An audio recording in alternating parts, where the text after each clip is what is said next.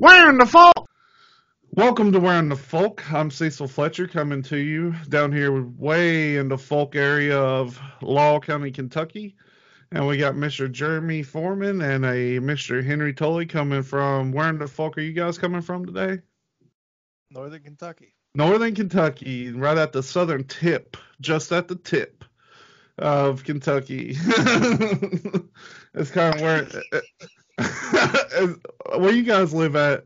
Is it the part that kind of looks like it's right at the tip of it, like like the We're you know at how northern Kentucky tip of Kentucky and the southern tip of Ohio. it comes up Yeah. to a little point and down like this and like this if it's a chicken leg it's the part where it gets the thickest at and you're on this side What? have you never heard that before that kentucky's the chicken because like all the states that line up from the mississippi make that dude he's holding a frying pan which is tennessee and kentucky's the chicken leg Kentucky's a chicken. yeah it's a chicken leg I don't think I've heard that. You need to look into it. It's pretty true. and today we're going to be covering some more cryptids. Uh, this will be part two of a series that we're doing. Whenever we got guests, we're going to just be throwing up some cryptid stuff. And so the first one we're going to be covering today, before before we do this, let's run into some business. Make sure that if you want to be a guest, you're reaching out through Twitter at bipolar underscore T as in Tango, B as in Bravo, TB, bipolar underscore TB. Uh, abbreviation for tuberculosis, I have heard. and um, you can message us there. You can email us at bipolar underscore teddy bear at outlook.com. Uh, you can hit us up on Instagram. It'll probably take a couple days to get back to you. Or I can give you Tully's cell phone number right now and you just reach straight out to. And that's going to be what is your cell phone number? Five five five five five five five five five five. Yeah, yeah. And so if you want to be a guest, just reach out to us on all channels that we receive stuff. Hell, leave a comment and we'll reach out to you somehow. Um, if you're watching it, hit subscribe and let's get it rolling. So the first one we're going to talk about, I guess I'll take this one. Um, now this one right here, I kind of didn't want to talk about it, but we will. It's the Mac Daddy of cryptids. Some would call him the Sultan of SWAT when it comes to cryptids, the King of Swine, the OG, this- Did you say the Sultan? the Sultan of SWAT, um, the King of Swine. Thousands of people claim to have seen this thing, which is commonly described as a large, muscular, bipedal creature, usually six to nine feet tall, covered in hair, usually described as black, dark brown, or dark reddish. Usually smells like shit, a pungent odor. It's sometimes associated with it anyway. I guess this is the ones that live in this house. Because Mandy often tells me I smell like this. Does anybody know what I'm talking about, guys? Mm. No. Bigfoot! Did you ever see? so this, as you can see in this picture, Bigfoot is a tall, hairy, ape-like creature, and it's probably the most commonly known cryptid in the United States and apparently across the world. Across the You ever world. seen, um, Bobcat Goldthwait's movie about Bigfoot. No. Is it uh, that they're hunting it or something? yeah, it's kind of like a found footage, like Blair Witch esque. I thought Top that was movie. troll hunters or something, but I, I think I'm there's that too. Um, okay. this was I, I'm I think Bobcat has a few movies, but this one's about Bigfoot specifically, and it takes into all the like legends and the accounts of people who claim to have seen Bigfoot, like all the noises and like the closer you get to one of their camps, like markings on the trees and little symbols and stuff. Hmm. Now, the one thing that's different about Bigfoot opposed to all the other cryptids that we've went over is there's stories and legends of big Bigfoot before there was even a name of for Bigfoot. Like it goes back right before the last reset, you know. Like even before that, possibly it could go back two or three resets. The last what? Reset. Elaborate on that for a second. Um, there's been ancient civilizations, and then they get wiped out, and it resets, and then a new civilization comes to pass. Kind of like where Tartaria comes from. You know, they were part of the last reset. Now we're in a new one, getting ready to come up on next reset. Was that mud flood or fire or Yeah, mud flood. Some people think that it was a rapture, that Jesus raptured everybody, and um, their ashes left from their bodies busting open to expel their souls into heaven. So we created missed the the boat? flood. We missed the boat, and we're currently in hell. Wasn't isn't this like supposed to be the the thousand year reign where it's just turmoil? Yeah. S- sounds suiting. Yeah, things couldn't be better. You know, I've, uh, I'm fat, which a lot of people can't say. I'm drinking some premium blend coffee here. Uh, you, you saying that triggered me to think about something. So, did you know that we're only one of two countries that allow pharmaceutical commercials? yeah, absolutely. I And just that's always found that funny. Just ask your doctor about this. Like, shouldn't the doctor be the one like pushing this stuff on so, you? so they spend like three billion in marketing to us, but then they spend seven billion in marketing to doctors. Yeah, because the doctors have to pay off their fucking student loans and shit, so they have to push these drugs on people that they're getting that discount rate from these pharmaceutical country, companies. And that causes the upward addiction, which makes everybody sheep. Well, and sense. every every one of those companies, which is what I find crazy, technically speaking, every one of the big pharma companies are are, are felons. Like they've all admitted to felonious crimes at some point or another and have paid out huge settlements. Yeah, absolutely. And it's kind of like um, it's helping with the dumbification of the United States and the world, which is probably going to usher in blue beam here pretty soon, I'd imagine. Um, a couple weeks ago, or however long ago it was, whenever they blew up the uh, ATT building, everybody got to see blew up that car next to the AT&T building. Everybody kind of got to see what it would be like without the technology that they so love, which we rely heavily on, obviously. But anyway, but this uh, Bigfoot is one of the creatures. It's just seen everywhere, man. Every continent, every country, Every, every state that we've done so far. Yeah, they all have a Bigfoot. And the thing about Bigfoot, I kind of like to think that Bigfoot is probably interdimensional. Or because it doesn't make sense to me that this big, wild, hairy man could just be living out here in the woods and nobody ever run across his body or anything, you know. Which I can, I get that animals eat other animals when they die out in the wilderness. God knows I've done it. Um, everybody's done that. You run So across something. He's- dead. Do you think he's some hyper intelligent being? Absolutely, I think he is an intelligent being because he. I think they're probably what people consider aliens here, but it's either interdimensional or from a different plane. Um, and when they come here, they're just doing research essentially.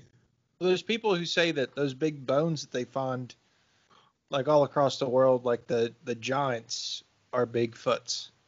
Bigfoots. Would it be Bigfoots or Big Feets? So I, I got a question. As far as Mr. Grammar. as, as far as improvements, and I don't know whether it's technological or, or whatever the case is, but do you think it's more likely that the interdimensional travel will come first or an improved host body, like we talked on a previous episode about the uploading consciousness? Because isn't the, the whole ball and socket joint, I mean, that's pretty primitive design. And Sam Squanch here is still uh, subscribe to the ball and socket joints looks like. well, the thing is, if if this was like, are you saying if it was like a progression, like a progression of the humans? Yeah. If Do you he, think if it's like a already has the inter- de-evolution? if he already has the interdimensional, I, I wonder if just, I guess, entertaining that idea. Why hasn't he already improved his host body just for more sustainability? So what I've read and heard about this, because I have heard the same theory that Cecil's talking about. It's kind of like, like we know five senses, and the theory is that it's not something that hops around like from one body to another, but it would be like if humans had a sixth sense, to where if our if our plane of existence is a page in a book, you have a sense to be able to jump from one page to another. Hmm. Yeah. And and they're saying that they just kind of like they have some sense, not to say they're intelligent enough to speak languages and stuff, but just some sense that allows them to bend reality. Gotcha. Okay. That makes sense. Like, and what's strange, apparently, I forget the exact but uh, number, but like one third of all claims of Bigfoot sightings are in the Pacific Northeast, Northwest, uh, Pacific Northeast. And that's across the water. Um, I guess that would be in Russia, wouldn't it? Um, th- that's the abominable snowman. Yeah, the abominable snowman. Do you think that's just somebody that got real coked out and they decided to name him Snowman? I knew a snowman one time. He's a wild guy. Apparently, everybody considers most Bigfoot sightings either hoaxes or just mistakes. Accidentally thinking they saw a Bigfoot when they actually seen a bear. That doesn't make sense to me. Bears can be bipedal; they can walk on their back legs for a short distance, but they their legs and contour to their body are is kind of short. When it comes to a Bigfoot sighting, the leg is kind of long. You know, it's, it looks like a person walking. What's your all's takes on the the Patterson Gimlin film? The one in Oregon. The North is it North Carolina? Was that where it was at? Are you talking about the very first one? I think In that like was I think that was in like Washington or Oregon. like the one where it like does the back look. Yeah, yeah. Sorry, I was mistaken. Yeah, the yeah it does the the pose almost. Yeah, I think it was uh probably real. Yeah, the dude it I think somebody quoted that guy as saying that it was fake though. Yeah, because he got put he got pressured into saying it was fake. Wasn't he like a known shyster, Well, The- you know, Patterson guy? even the boy that cried wolf eventually did get see a wolf. It killed him, but he did eventually see it. You know. So I just I don't know like I guess you can make something out of concrete and like stamp the woods with those footprints that they found. I just there's been a lot of evidence but little um not very much luck in the way of finding one of these things.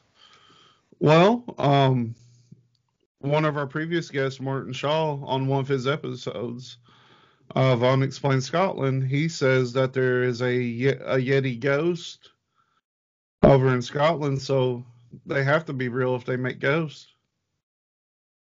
He did say that there was a Yeti ghost. I forgot all about that. God. Martin unlocking our minds. Yeah, that was his original take too. So he's Yeah. he's been researching it. Yep, Well, I that and full- his uh, I believe that with his, all my uh, heart. epic burn on you about the turkeys. Oh, yeah. Well, you all keep eating your fucking turkeys and chickens and stuff. And whenever the time comes and you are turned into brainless robots essentially for the Venerians, You I'll remind me of the of the goth children on South Park. Just a conformist. You are a conformist. so I know we say the man. So I know I, I brought up the the film and just the, I guess the integrity of that, this is the most backhanded compliment I guess I've, I've ever read about it. Uh, someone that interviewed both Patterson and Gimlin many times, he wrote, both men lacked primarily the intellectual capacity essential to the production of a host of a hoax, and most acquaintances of Patterson volunteered that neither he nor Gimlin were clever enough to put something that detailed together. So that's the harshest way of saying, yeah, they're too stupid to do something that that complex and it not be true. Exactly. real. So I believe it's real. I I think that it is interdimensional or it comes from a different plane of existence and it comes here to do research. Because Well, it, there's several different about species that come dude. here. I just think like imagine if if somehow gorillas evolved a, a sense to where they could jump realities. Like They're it's still just gonna- it's trait. There's still going to be gorillas, but for whatever reason, they can just escape into these other worlds. Fish swim, monkeys climb, Bigfoot's warp. That's completely possible. And you know, it's very possible that there is just another form of humanoid species out there of some kind that just survived Well, and they're very uh, recluse. I, I can't remember the exact story, but if you if you remember when we were covering some different states, there was a Native American tribe that claimed to have bartered with Bigfoot, and Oh, it was very uh Caitlin told us about that. very sketched out. Is it is that who told us about? it? Yeah, Caitlin Crawford with um, UnboundUnderground.com told us about Yep. that. So and she's awesome by the way, but She is.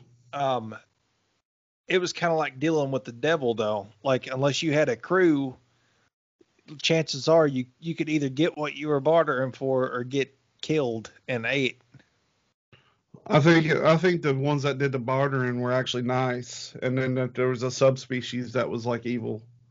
Is the way it actually went. but you know there's no, she didn't mention anything of like which we're going to be talking to her again here in in February but she didn't mention anything about like inherent unique qualities that they possessed outside of humanity such Sure. as being able to warp you know what i mean So it's it's possible because I mean we said it before on previous episodes long time ago that there's places in Clay County where there's people that never come out of the hills, and you never see them. It could be a situation like that, like maybe some species uh, related humanoid that's just very recluse and lives in the woods. they would have to be excellent because i mean the the chances of somebody not stumbling upon a village of these guys and girls if there are girls or guys um Are you thinking that they're like seahorses? Maybe i mean I mean, you who gotta think knows of like the uncontacted tribes, like in in Africa and stuff. That I mean, they they found one a few years ago. They, they flew over it with helicopters and they were throwing spears at it and stuff. I mean, there there could be those regions. Yeah. And, you know, there's a qu- good possibility that these things reside in caves, like they live mainly in caves. It's completely Yeah. possible. I guess that kind of crosses over with the the conspiracy world of there being another world below this one I mean, they're very, they very well could be from Hollow Earth coming up to catch whatever they can. Maybe they come up to hunt deer or something because deer is like the succulents or whatever, like the best meat they've ever had. is there supposed to be a, a lot source in hollow earth Yeah, depending on which one you uh, believe in. Um, if you go with the one that's in the green pit, that's associated with the children of uh, Woolpit, the green children of Woolpit, like uh, Hollow Earth is just always misty with some kind of light source, and everything there is green. I remember a story about that. So these children were supposed to have big black eyes and were green, right? No, they just had regular eyes. Their skin, they had the greenish hue to their skin, and they were found in Woolpit in the Wolf Pit in Woolpit in I think Germany. Uh, I can't remember the time frame. I think it was like the early 1500s or 1600s, maybe late 1500s, 1600s. Maybe it's a different story that I'm thinking of with children with black eyes. Well, did this one tie into the the occult stuff with you and Reed's episode? No, Okay, I, I thought there was something about Hollow Earth and tying into some sort of supernatural powers and Nazis and stuff. that one's more associated with Admiral Byrd, who flew into Hollow Earth. And when he flew into Hollow Earth, he said that there was uh, tall giants with blonde hair and blue eyes. And he was accompanied more along with um, by like things that you would call UFO that had the swastika on it.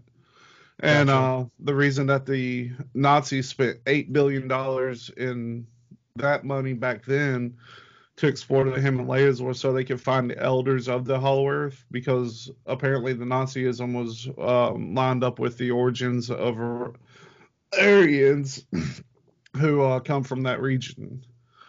And the only thing they left Tibet with was the swastika. Hmm. Yeah. But anyway, um, but Bigfoot's just everywhere. Like he's known as the ape skunk, the grass, the grass ape, um, Bigfoot, Yeti, Snowman, uh, Chief Bigfoot, all kinds of stuff. You know, But not one tangible piece of proof. except for that guy that has him in his freezer. What? What? There's a guy that killed him and has him in his freezer. He's got the head of a Bigfoot. Is it? Does he show it? Yeah, you can look it up. Let's show that picture. Show that picture. Show that picture. It looks just like a blob, dude. It's a frozen Bigfoot head. Click, click a different picture. Click that. Hang on, the one where he's See that? smiling next to it. The one where he's smiling next to it. Is that the same thing? No, that's different. But you don't see this one right here on the right. Okay. Yeah, I can. It's got teeth. It's got a big beard. Big on wide nose. Has he let anybody test it? I believe so. When it comes to testing these things, when these scientists come out, are they really going to say, yeah, there's Bigfoot? Or are they going to go with whatever pays them the most, you know? Are you talking about somebody who has a massive head in their freezer? Like that's that would be undeniable proof. And at the end of the and if day, it's not, then he's killed somebody and made them look like a Bigfoot. So either way, there's a problem. well, either way it goes, man, we're only in tune to what they want us to be in tune to. And it all goes back to Operation Mockingbird. And this is a this is a conspiracy that was later found out to be true. That in the 1950s, the CIA and the government basically overtook mainstream media to promote propaganda and everything. But you know, it was discovered in 1974, so they had about 24 years where they actually didn't, you know, nobody knew about it. Anytime you bring up, people be like, "Oh, that's bullshit. That's not real." Until it was discovered it was real, and I'm sure they just kind of stopped whenever they they were found out. Like, "Oh no, we got found out. We got to quit doing it now." You know, and that I don't see why that would correlate over to scientists who are paid by the government. You know, how could that possibly do that? like, uh, because everybody knows that they're funded by civilians through grants and stuff, right, Jeremy? That's where the scientists get their money to pay for everything that they do. I fully endorse the the skeptical nature of things. Um, if I was to come up to you and gave, said, "I'll give you five million dollar grant to continue your research. All I want you to do is check this and say it's fake," what would you do? Well, that'd be the last person someone would come to as far as research purposes, because I know dick all about anything Bigfoot. But what So would you if- do if they're coming to- Well, if if they're coming to, uh, I guess less than credited sources, then yeah, they they would go with where the money is. But to say that all scientists' integrity is is that questionable, then I feel that they're not even in the craft for the Well, the sincere reasons to begin with. The thing is, not all scientists are like that. But the scientists that come out that oppose anything like that are always shut down as being crazy. It's a very general statement. No, they are. Anytime they come out that opposes this scientist that's getting paid to say this one thing, and they're like, that isn't true. I've done the research. The media goes, well, they're just nuts.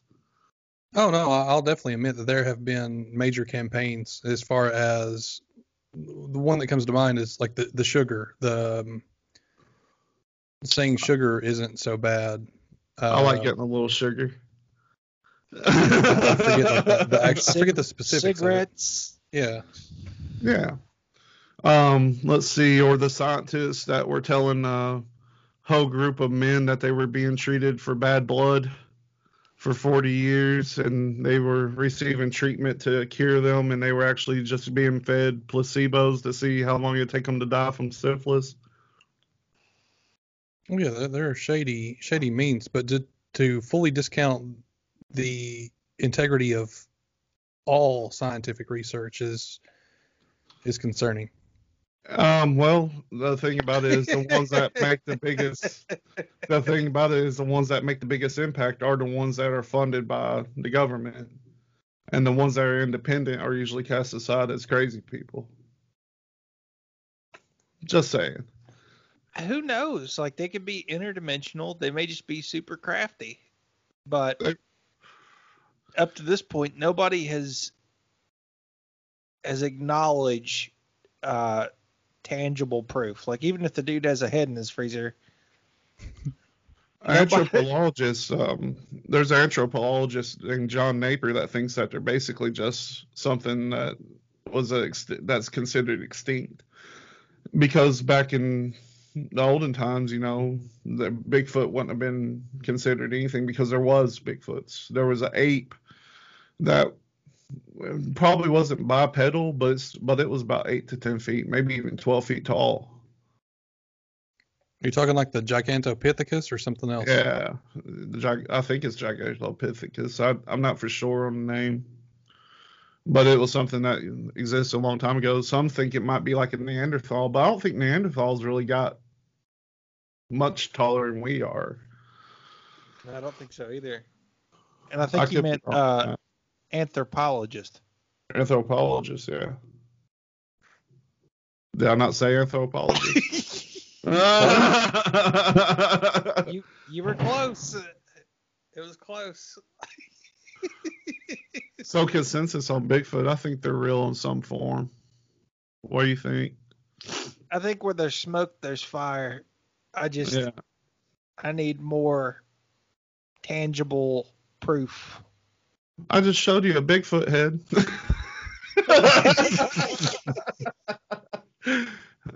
I agree. I'm not ruling it out. I'm not writing it off. I agree because, like they said, this is a like a folk tale that's been passed down before it even had name. You Let's figure there in- would be some Let's get into uh, our favorite uh, Sesame Street character. All right, so the next one that we're going to be covering, which is looks like it's going to be the last of the land-dwelling creatures, because like we've discovered, there's a lot more sea-faring creatures than there are land-dwelling. Is uh, Mr. Big Bird. Here's an artist rendering of it breaking into someone's car. Look at that big old bird. I'm going to give that a little thumbs up. It looks like it has wings under its wings. yeah. Well, the description of this doesn't necessarily. Well, it could. Yeah, it may match this photo, but it talked about uh, ape-like face with wings. Um, let's see. What all did it say about it? Of course, it's in Texas. Yeah. Oh, it's it's apparently just a giant ape-faced bird, like he said, that terrorized the Rio Grande Valley. Um, is apparently first spotted in 1976. Uh, so the bird isn't the most adorable one. Um, who lives on? It's not like the big yellow bird we've seen on our favorite car, our favorite childhood episodes of Sesame Street. You remember that song? Won't you take me down the street, down to Sesame Street? And uh, Kermit getting high, like. yeah, I can't remember. It's funny. Look it up on YouTube. Kermit and Big Bird's getting stoned. You can hear him hitting bones and stuff. It's pretty good stuff. Apparently, the first people to see this thing was two girls, and they were approximately 300 feet away in an irrigation canal. They got scared, uh, went to get binoculars from their parents. They didn't believe them, but they saw it and saw like a monster. Um, they gave the best description of it. Um, it was Tracy Lawson and her cousin Jackie Davis. Um, they said it was over five feet tall. It had dark red eyes, a bald head, gorilla-like face, and a long beak. So glowing red eyes. Glowing red eyes.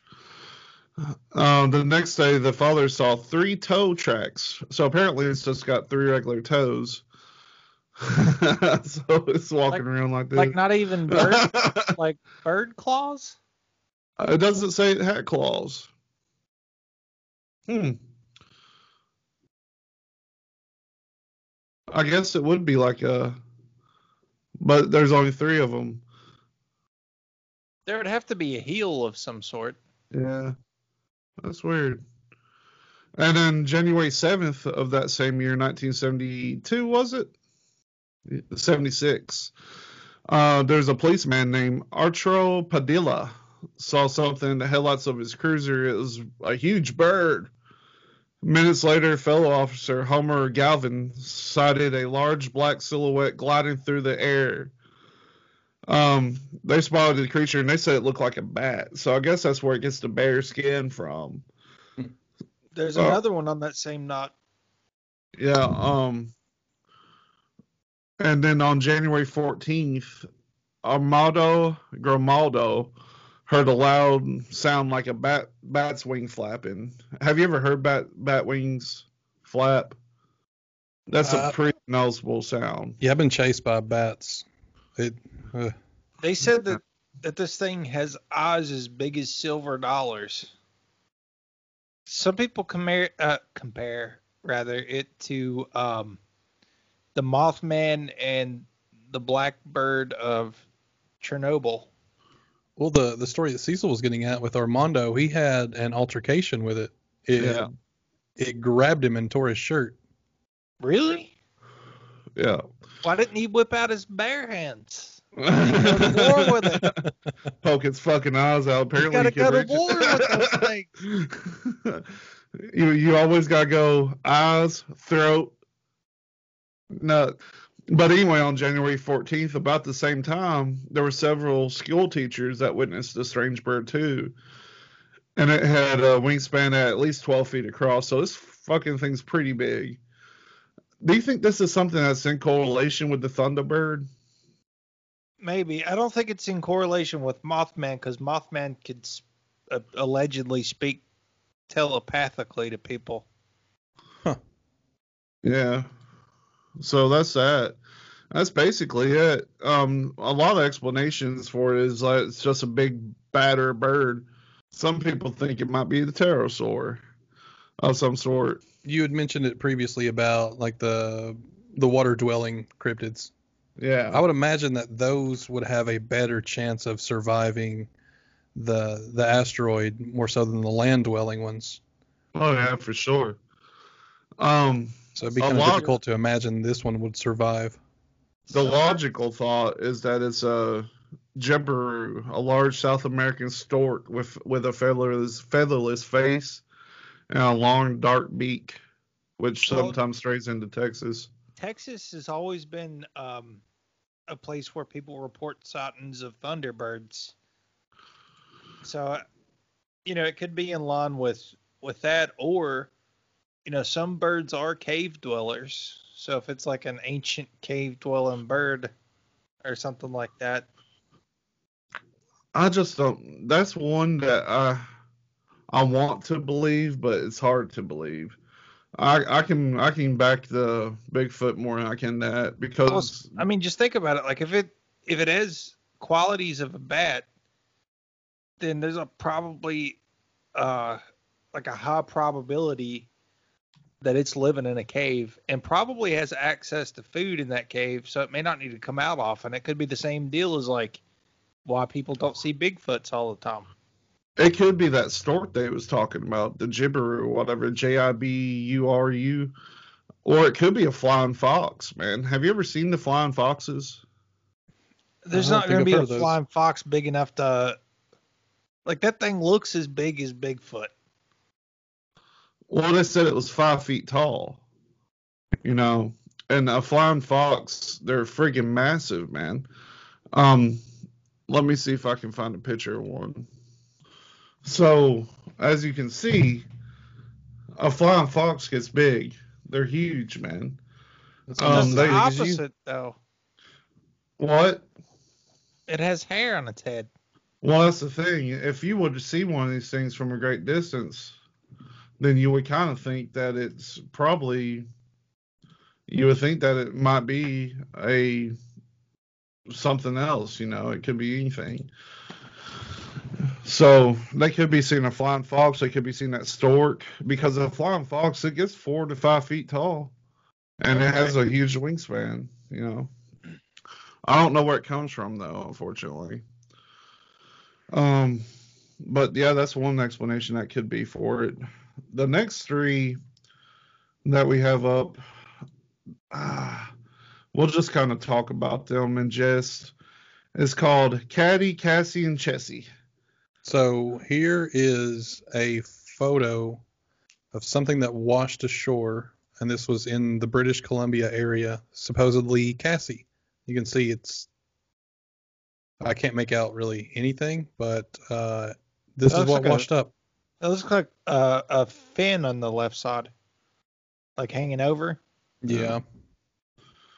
So that could be something. Um, that could just be like a strap. That could be a strip off of Will's back. You never know. Yeah. Um, basically, the caddy is in uh, Cadboro Bay in British Columbia, which is what he just showed us. Is said to frequent the coast of Washington and Oregon. Um, it could be what I say. It could be I can't pronounce this, which is not unfamiliar. It's a Cardobarosaurus. Catabarosaurus. It's a sea serpent in folklore in regions of the Pacific coast in North America, and its name's derived from the Cardborough Bay, Cadboro Bay, in Greater Victoria, British Columbia. So just saying it's basically a dinosaur that's left over. It's kind of the same narrative in all of these, though. Yeah, Cassie's Yeah. the same thing. And Cassie's a enormous sea serpent. in a Casco Bay in Maine. It was named by Loren Coleman, though. Um, I do like this rendering of it, so I want to show it. okay.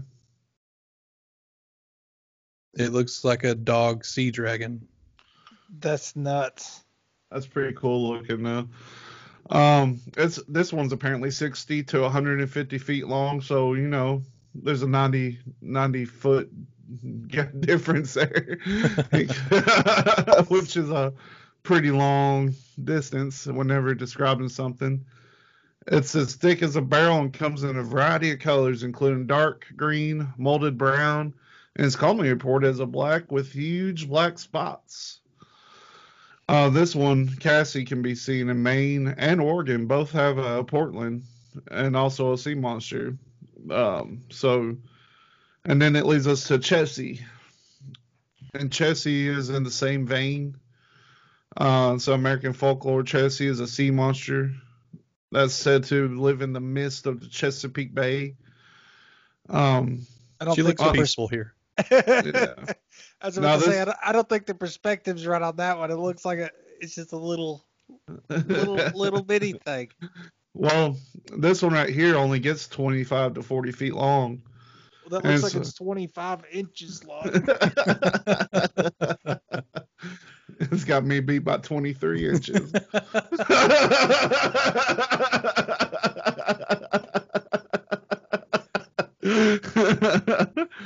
Uh, it was sighted most often between the mid 70s and the mid 90s. Um, there's been reports as recent as 2014 and it's ranked eight of the scariest sea serpents by the Animal Planet. So, But So- it looks so like peaceful and calm. It was posing for that photo. and we might as well throw Champ in here because why not? Let's do 11 or six. I mean, A bonus. let's do a bonus one here because there's so many of these fucking things across the world. Like the sea serpent lake monster is common as fuck. Like it's more common than assholes. Like So so how do they work? you know what I mean? Like what are what are people seeing? I don't know. The champion, it's among now. This one is probably the most popular one in America. Uh, it's hard to say. This could be disputed, but the champ, everybody's heard about champ. So it's not a very good rendering. I'll I'll throw it up as you're speaking, and then I'll also show an, another, uh, like what they believe it could be. So it's your classic Lake Ness type monster, long neck, small head, humpback. It's in uh, Lake, Lake Champlain in North in New York in the Vermont, Vermont border. As with many monsters, its um, sightings uh, are supported by Native American tradition. So this one goes back to before you know we came over. Um, so when it comes to all these sea monsters, we've discussed it previously. It's insane how many sea monsters there actually are, and they're all the same thing pretty much, except some are either just long serpents or some have little paddles and long neck and thin head. Yeah, I Well- just don't know what it can because it's freshwater, it's salt water. I mean, it's I just don't know what people could be seeing. Well, here is apparently a floating tree stump model of Champ. Yeah. And you know, it very well could be. And there was a sighting that somebody took a picture of, and I cannot remember which lake it was, but there was there was speculation that it had a lake monster. And there was a picture somebody took that showed the head, the snout coming out, and you could actually see this one like swimming, and he seen the hump. But it was a fucking elephant because elephants can swim, and when they swim, they put their trunk up and it hovers out like this so they can breathe out the water, and then the humps their head. Hmm. I just wonder maybe like it's a certain kind of tree. You know what I mean? Like, Like some driftwood. well, and I know it's all over the world, but I don't know if anybody's ever explored the the biology of these areas to see if maybe there's like a common tree that maybe gets old and then uh when branches break off they're kind of shaped the same in a way. My thing is, what's the first lake lake monster? What's the earliest known lake monster? I don't know. Hmm. Because it seems like it's one of those things that kind of collide, like kind of collides with uh, I think Bigfoot. I think before lake monsters there were sea monsters. Yeah, like the uh, octopus, giant krakens. Yeah. About 40 Krakens. feet. Yeah. They were 40 feet large and attacked boats. That was uh, bullshit until 2007. But people People saw, like- sea dragons though in the olden days. Well, sea dragons, you know, there's confusion whenever it'd storm and shit like that, you know. Well, it just seems they, they all share similar characteristics. Yeah. I mean, it could be something. It could be something that lives in the deepest part of the lakes and stuff, but when the lake's busted up, and where do they go, you know? Like in the previous episode we did about cryptids, totally said that there's caverns and stuff. But when they drain lakes, you can find you can see the caverns. It's like the beginning to uh piranha whenever the earthquake opens up the underground thing and all these piranhas come out. Yeah. Well, that's just when Bigfoot he warps in with his instant transmission and like gets them out as the lake's draining. it could be. Like it's hard to say what all these are, and it's just unfathomable. It's crazy to me that the majority of the cryptids in the, in North America are lake monsters. I just don't get that.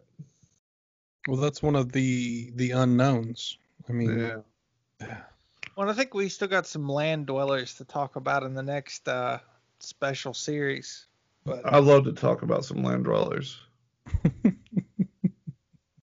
and maybe I don't know, like I still don't think any has been as cool as uh the one in Owensboro, Kentucky that what was it supposed to be between 40 and 200 feet long that ate the somebody ate the drove, half of the horse. yeah somebody drove their horse off into the river and didn't want to tell anybody So consensus on these lake monsters um, for this particular episode until we find one that we can just believe in. I think they're bullshit. Um, I think they're bullshit. we need I- convincing we need I an use- expert I usually believe in all kinds of stuff, but lake monsters is one thing that I just choose not to believe in because I like swimming in lakes. I don't want to be terrified to go into a lake. so calling all lake monster experts Yeah, if I mean if you're an expert in it, please come on and tell us the facts behind it because I didn't research it because I've always kind of thought that lake monsters were bullshit. I would love to go to Loch Ness though, just because of the history there. Um, and hell, maybe uh, when I go to the lake, what what what gauge string do you think I should take when I go fishing for that fucking thing over there?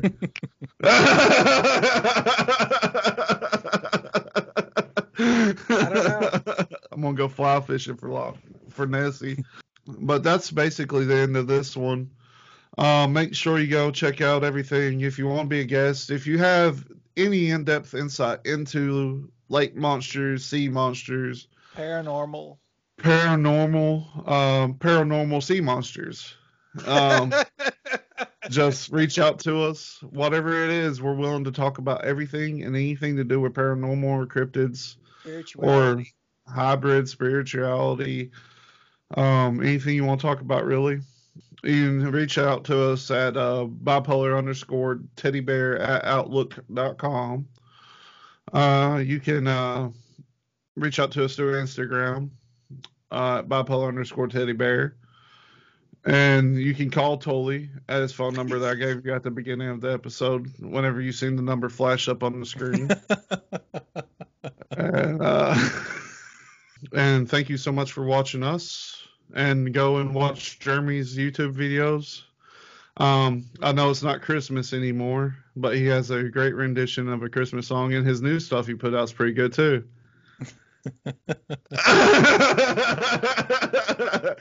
and um, check out Up in Fire. Um, we're hoping to have the Simp stuff out soon. Um, and thank you for watching us because we're watching you.